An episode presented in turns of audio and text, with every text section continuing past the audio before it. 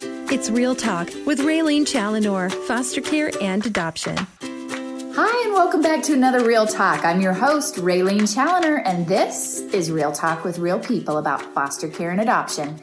And today, Real Talk listeners, we have a treat once again. We have Judge Young here with me. Uh, we're going to do a part two. So if you missed the first part, it was kind of all about her and it was really fun. so please go back and listen to that, however you listen to the show. Um, but part two, I want to dive in, Judge Young, if it's okay with you, to a little bit more detail about kind of the court system and um, foster care and that sort of thing. Is that okay if Absolutely. we do that? Yeah, that Okay. sounds good. Fabulous. So my first question for you is um, for Real Talk listeners who are not in our area in Yavapai County, we live in a phenomenal place. We really do. We do. Prescott is just so fun. But I want to know in a smaller town, is what you do, does it make it harder for you because we're in a small town? Does that affect anything? Hey, you know what? Really, the only way that I think it's probably different than for a judge in a great big area is it's much more likely that I'm going to run into someone on my caseload Yeah, I when I'm wondered about out and that. about in the community. Yes. And I can tell you though, for the um, the majority of of the time that that happens, it ends up being this really positive experience. I do delinquencies as well as the dependencies. Mm. Okay, what does that mean? That means us that. if a kid is charged with an act that would be a crime or a petty offense if they were an adult, Mm-hmm. Okay. instead they're charged as a delinquent. Okay. You know, we don't convict kids as criminals, we adjudicate them as delinquents, basically. Okay. And so I will run into my kids out in the community. Yeah. And they are so happy to let me know how they're doing. Well, I love you called them my kids. Well, they are my kids. Yes, I love that. I know people are like, "How many kids do you have?" I'm like, "Oh, probably like a lots. thousand. Probably like a thousand kids. I got a lot Yes. of kids. Yeah." But I'll see my kids, and they'll go. And pre-COVID, they'd run up and hug me, and Yes. we'd chat and and um, talk about how things were going for them. And then I sometimes see my dependency kids Okay. who have aged out of foster care. Wow. And I will see them, and they really like telling me how things are going for them, which Yes. is wonderful. And some of my kids do stay involved in extended foster care after they're 18. Uh-huh. And so I always tell them, okay, well, you can always tell your DCS YAP worker, which is the young adult program, how you're doing. And if, if it's okay with you, they'll tell me. and so I'll run into the YAP worker sometimes and they'll go, oh, so and so's doing wonderful, got a good new job, blah, blah, blah. Yes. And so yeah, so it's it's really great, and I'll see parents who have reunified with their children. Yes. Or I'll see parents who have adopted children through my courtroom, Mm-hmm. and that's a really positive thing. Yes. Yeah. But Mm-hmm. on occasion, you know, if it's a, a case that's pending, it's a, Right. it's a little uncomfortable, and Yeah. Mm-hmm. so I might, you know, duck out, you know, yourself that kind or- of thing, right. excuse myself, that kind Yeah. of thing. Yeah. Okay. Yeah, I was just curious about that because we're, you know, we're smaller and Oh yeah. um, you've been around a lot of places, and I just wondered, on your opinion, you know, how does that yeah. differ from? And I've been doing this a long time. I mean, I started as a judge in May of 2011. wow. So I've gotten to know a lot of kids and a lot of families over those nine years. Yes. And so, yeah, sometimes when I run into someone and they say, Hi, Judge Young, I, I have to think, okay, all right, now I remember who they are. Oh, you wow. Know, that kind of thing. Yes. Yeah. Wow. So since 2011, were you the youngest ever that we've ever had? No, I think there was one other judge who was appointed um, younger than me. Wow. But I think I probably, maybe the second youngest. What made you make that jump? What What within you is like, you know what? From lawyer to, yep, I wanna, I wanna be a judge. Well, you know, I got to know some of the judges um, more on a kind of a, a personal level. Mm-hmm. I, um, I, I'm part of a walking group with Yeah. Ann Sterling, who wa- was our first female judge in Yavapai County. Okay. And so uh, our walking group, we walk, you know, once a week or Neat. pre-COVID, we were walking Yes. once a week. And then we have coffee afterwards and we, and we chat and everything like that. And just getting to know people like that who Uh-huh. had been judges and were judges and um, Judge Rhonda Rep, you know, I interacted with her a lot. I just thought, wow, that would be so interesting and Mm-hmm. so different to be the one who actually gets to make the decision on the case. You find it interesting It, I do. I that love the buck Um, what I stops do. with you. Oh my word. Yeah, I That's really- so foreign to me. Yeah, and um, and sometimes it can be a little intimidating because you don't want to make a bad decision. Right. And the problem is, you know, you can only make the decision based on the information that you have in front of you. Right. You don't get to do outside research. You don't get to like go home with people and see what goes on in their house or anything No. like that. And so you hope that the people who are bringing you the information are doing a good job of bringing you information. Yes. Yeah. Wow. I love how you just described that to us. So that's why other people involved in the case are so important. Absolutely. You know, Yeah. our CASAs, our foster parents, Yeah. our lawyers, our Department of Child Safety caseworkers. I mean, that's what they do is they bring the court information Mm-hmm. so the judge can make the best decision possible for, for this child and this family. Right. Wow. So let's talk a little more like foster care then, since that's kind of my wheelhouse. Um, so in a, in a foster care case, how just tell us what the role of the court is in a foster child's life. Okay. I know it's kind of broad, but Yeah. No, it's really broad. yes. Um, kind of as a, a threshold, I like it when kids come to court. Okay. You know, prior to COVID, I always wanted kids in court. I wanted foster parents in court. That way I can see children with my own eyes, see how Okay. they look, development, you know, is Yes. the development matching up with their chronological age, things Right. like that. Who are they interacting with during the hearing? You know, Mm-hmm. are they going in there? Are they seeking comfort from mom and dad? Are they hanging out with, you know, the foster parents the whole Mm-hmm. Right. Uh-huh. time? You know, sometimes you can tell that the attorneys and the kids have a special relationship. Yes. And so they'll want to go and hang with their attorney during the hearing. The little ones will, and that's really sweet to see Yes. too. But um, and COVID has made it a little different. You know, Sure. we've had to really pivot, and we're doing a lot of things um, on the phone. okay. And so I'm not getting to see my kids in person. Uh, most of my foster parents are appearing by phone. Right. And so that's what's making it even more important that people are reporting that really key information to me. okay. Okay. Yeah. And so, you know, when kids come to court, they get to talk to me. They you know, do. They have a lawyer. They have a guardian ad litem, and I'll call on their Yes. lawyer or guardian ad litem first. Then that- I'll follow up and I'll ask the kids, you know, what else they want me to know. I'll ask them questions about school, how things Uh-huh. Okay. are going, and I'll have a conversation with the child during the court hearing because the case is about them. Yes. And you have to make sure the kids have a voice in this process. right. And so um, I get to know the kids, I get to know the families, I get to know the foster parents during the course of the case. Mm-hmm. And a lot of my um, foster parents are incredible with really coming alongside the biological parents. Yes. And really helping the bio parents, more like a shared parenting model. oh, I like to hear that. Yeah, where they're really trying to work as a team for what's in the best interest of the, of the child. And, Mm-hmm. Yeah. you know, if we can have a safe reunification, the foster parents are working towards that as well. Yeah. And so the court's job is to gather all this information from everybody during court hearings and by reading court reports and getting reports during hearings from foster parents about how things are going Mm-hmm. and to make decisions about where the case is going Yeah. and how quickly it's going to get to where it's going. Right. And so the vast majority of our cases, I would say, you know, over 95%, probably closer to 99% actually, are reunification case plans. wow. Our whole goal is to reunify the children with their bio families. Right. You know, Right. or their adoptive family if they've been removed from an adoptive parent. Yeah. And so we're working on reunification up until the point where we realize that we can't have a safe reunification. Mm-hmm. Sure. And then we're looking at alternative case plans at that point, like Mm-hmm. severance and adoption, or sometimes a guardianship. Yeah. Yeah. And so that's the court's job with the foster kids is to try to figure out what's best for them Yeah. moving forward at the same time protecting the parent's constitutional right to parent. Mm-hmm. Right. Yes.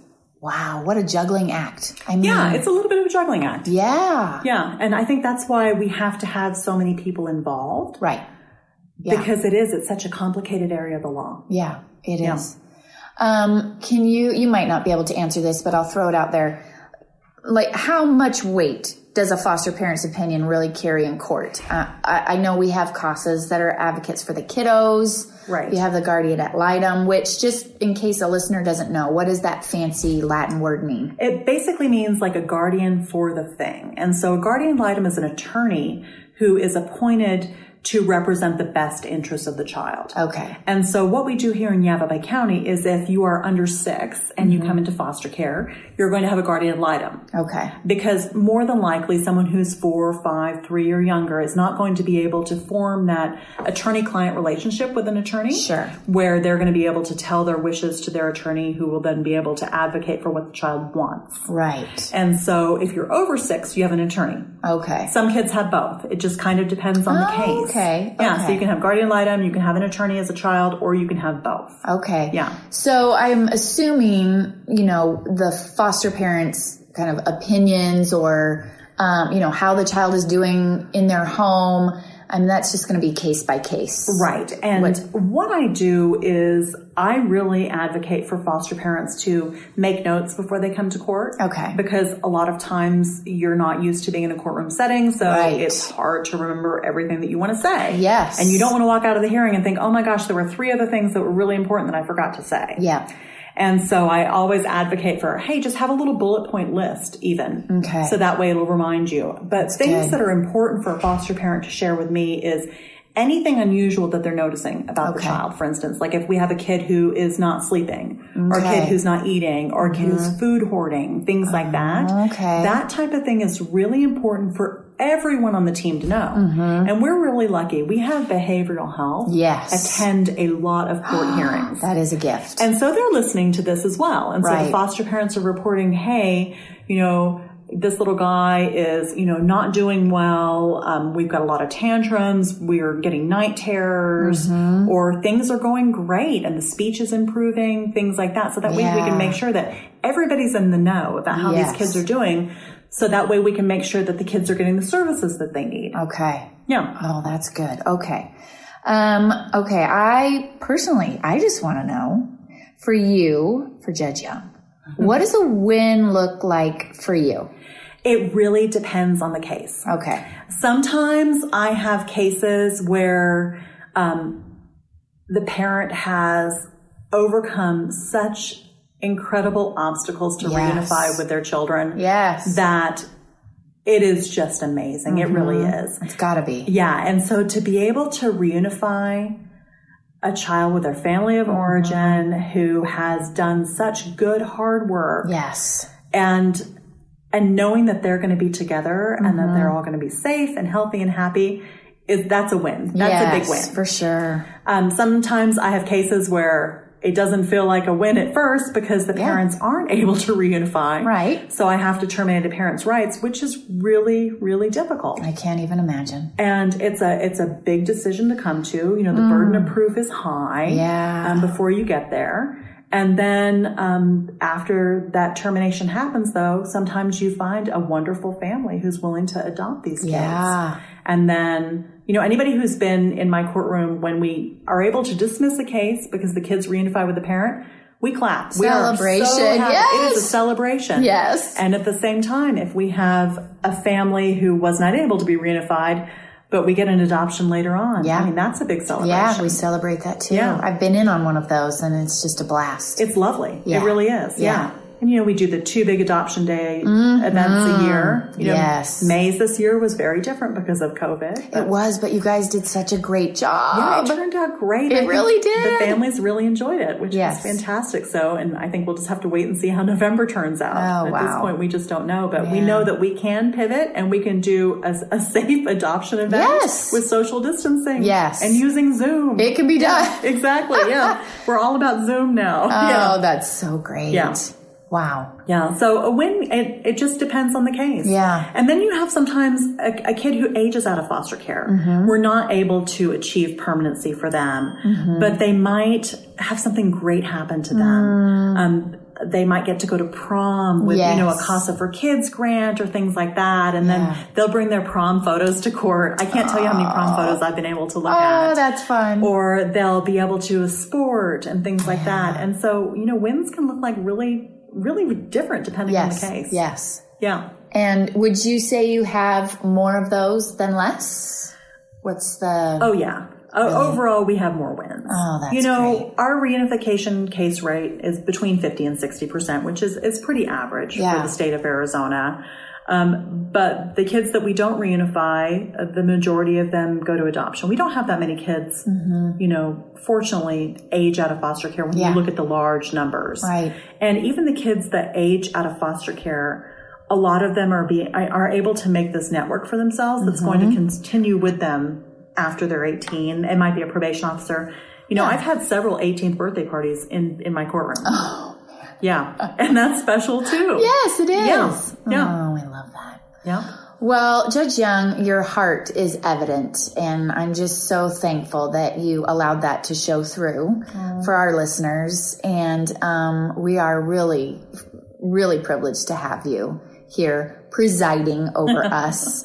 Um, in the foster care world, in my space that I live in, um, you, yes, you are highly respected and yes, really appreciated. So thank you. Thanks for being here. Um, we're going to close our time, Real Talk listeners. It has been such an honor to be with Her Honorableness and a privilege to be able to do this. So, um, again, thank you to Judge Young and thank you to Becky for arranging this. And, and for you listeners, I appreciate you continuing to listen and to pray for our kiddos from hard places and for the many ways that you're involved.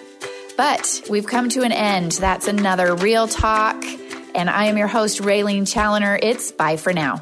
With a name like Zebrascapes, you gotta be good at what you do. So, what does Zebrascapes do? Just listen. They can create the yard of your dreams. From design and installation to maintenance, weed control, irrigation and yard cleanup, to tree care services. Zebrascapes Landscaping and Services. It says it all, and they do it all.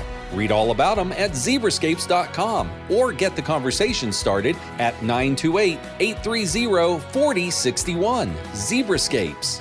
Hey, ladies, if you feel the need to truly connect with other women in our community, maybe the place is Culture Salon because it's all about the culture that makes each visit one that lifts your spirit. A salon on its own is just a building, it's what happens on the inside that counts. It's about so much more than just hair designer cuts, premium color, natural beaded row extensions, and more. Culture Salon, 1454 West Gurley, or call 928 830 1325.